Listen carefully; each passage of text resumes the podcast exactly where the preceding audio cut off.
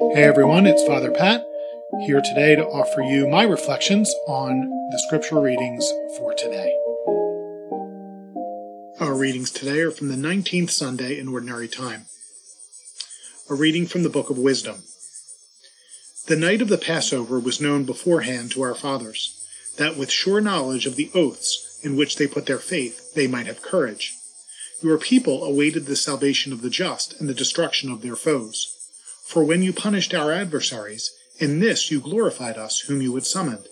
For in secret the holy children of the good were offering sacrifice and putting into effect with one accord the divine institution. The word of the Lord. Thanks be to God. Our response Blessed the people the Lord has chosen to be his own. Blessed the people the Lord has chosen to be his own. Exalt you just in the Lord Praise from the upright is fitting. Blessed the nation whose God is the Lord, the people he has chosen for his own inheritance. Blessed the people the Lord has chosen to be his own. See, the eyes of the Lord are upon those who fear him, upon those who hope for his kindness, to deliver them from death and preserve them in spite of famine. Blessed the people the Lord has chosen to be his own.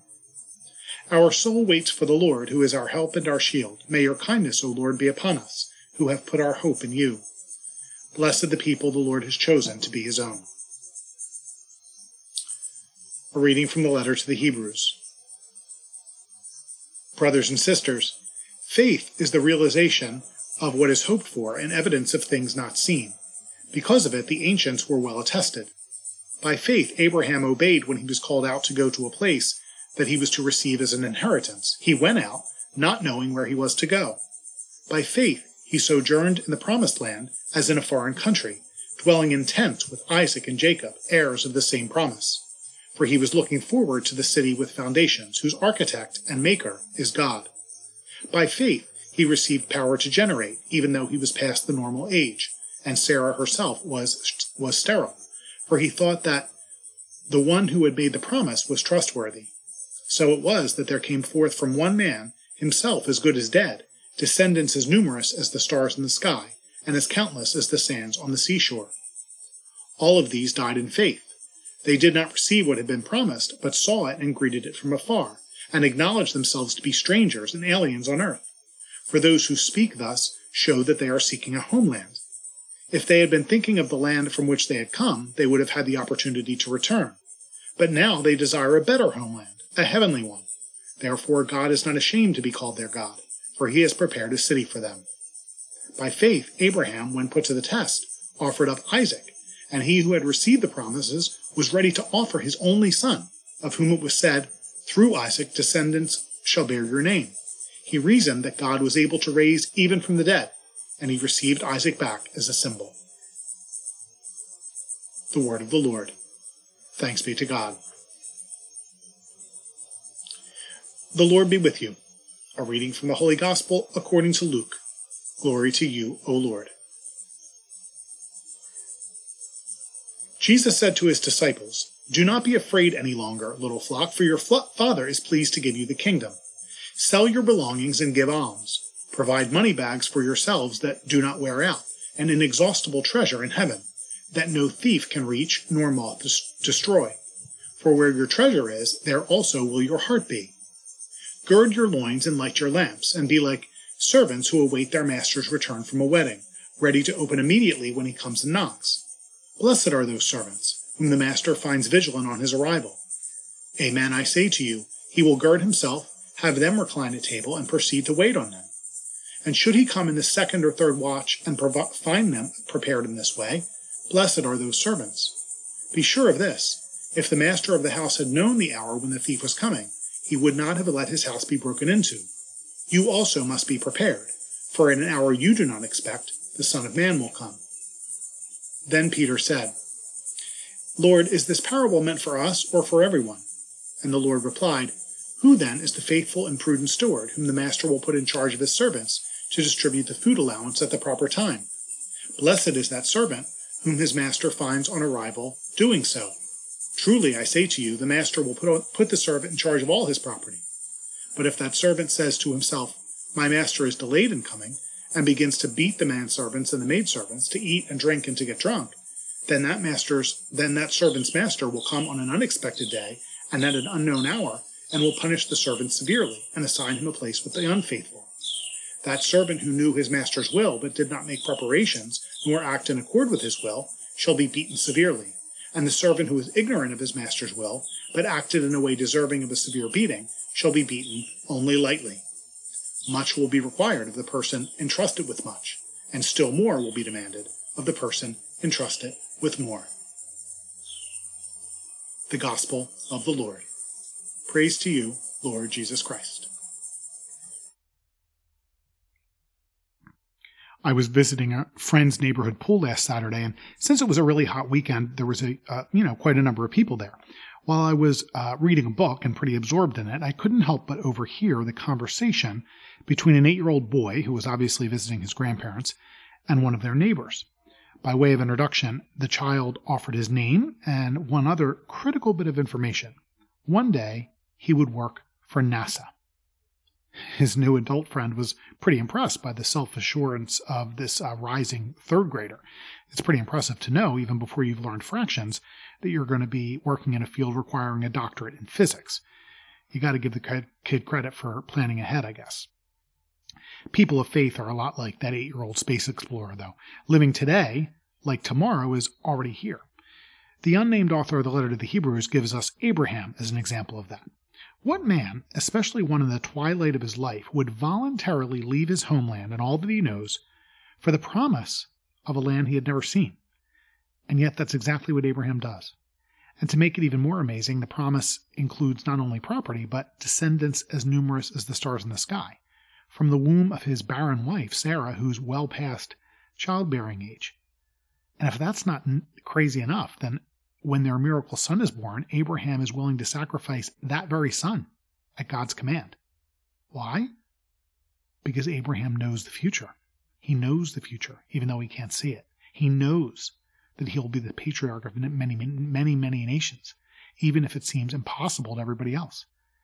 And for those who say he's crazy, well, he had all the evidence he needed. Isaac. Isaac was the foreshadowing of, of what was certain to come. Another unnamed author of the Book of Wisdom provides yet another example in our first reading. He speaks of the sure knowledge of the enslaved Hebrew people at the time of the Passover. They prepare and eat a meal, dressed, packed, and ready to flee Egypt and the Pharaoh. Even though they're weak, they're slaves, and their, their captor, the Egyptians, has overwhelming power. But they know, without a doubt, that they will be leaving Egypt that night all 600,000 of them. Why? How do they know that? Because the Lord had made them a promise, just as he had done for Abraham. All the plagues were just a preview of what God was going to do. They would claim the land given to their forefathers through Abraham. Even the harsh desert in between and the fearsome Egyptian armies wasn't going to stop them. And if they didn't get there, well, then their children would get there but they would take the first steps to make it possible. Their slavery was over, and the plagues were just the beginning. In the gospel, Jesus urges his disciples to have the faith of Abraham and the confidence of the Hebrew slaves. He instructs them to leave everything behind and to give away all they have as the day has come to claim the kingdom. In the parable, Jesus' words invoke memories of the past and foreshadow what is to come. He says, gird your loins and light your lamps. That's a similar instruction to what the Lord said to the Hebrews when he was preparing, uh, when they were preparing the first Passover meal.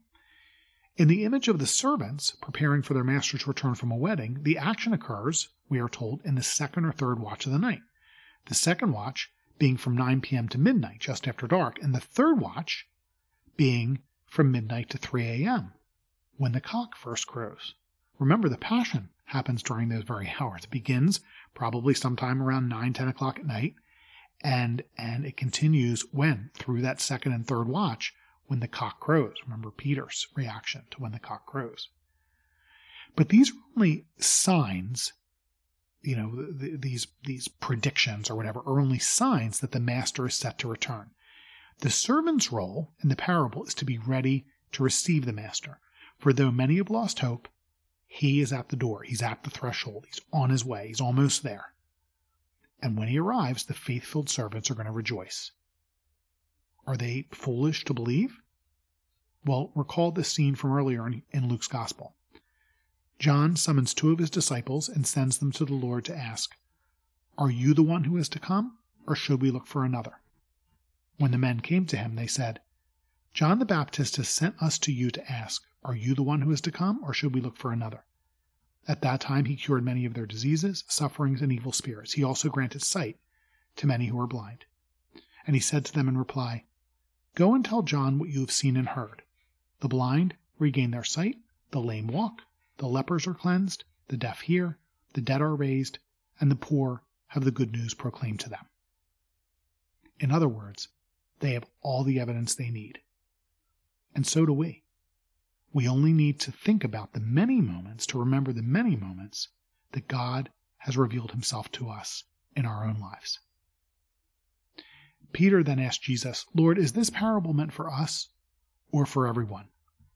The Lord's answer is that we too have a choice to believe and to be called fools, or to do what is quote unquote reasonable in the eyes of man, seeking immediate fulfillment and hoping the next world is somehow different from this one. But these are the consequences.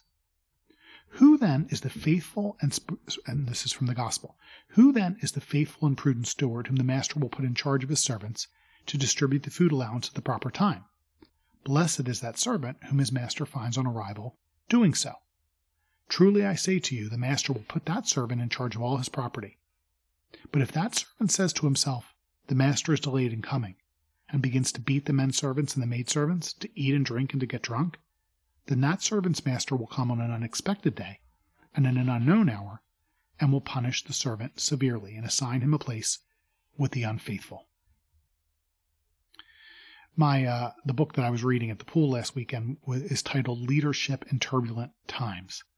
Author and historian Doris Kearns Goodwin uh, writes about four U.S. presidents who fulfill, the, fulfill their uh, ultimate destiny in part by their belief from a young age that they are chosen for transformative leadership.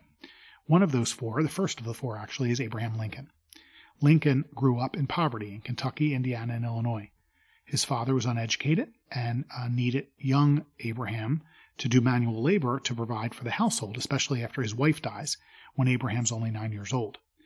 Lincoln has had almost no formal education, but he taught himself to read, and once he taught himself to read, he read a lot.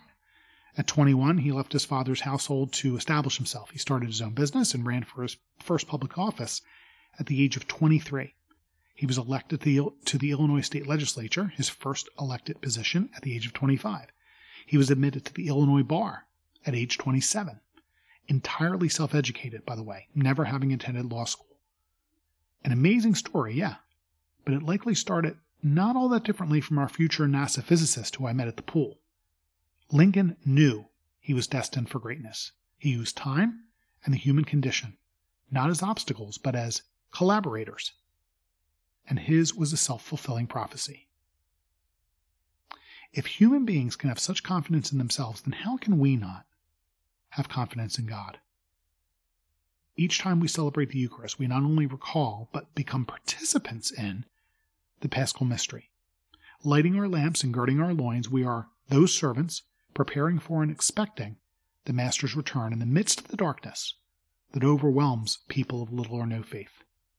We look not to a better future far beyond our reach, but for the kingdom here and now, having seen the evidence of God's glory in both past generations and in our own lives. The late Carmelite spiritual writer, uh, Father Wilfrid Stinissen, in his book Eternity in the Midst of Time, writes Compared to eternity, time can seem inferior, degenerate. But this is an abstract speculation.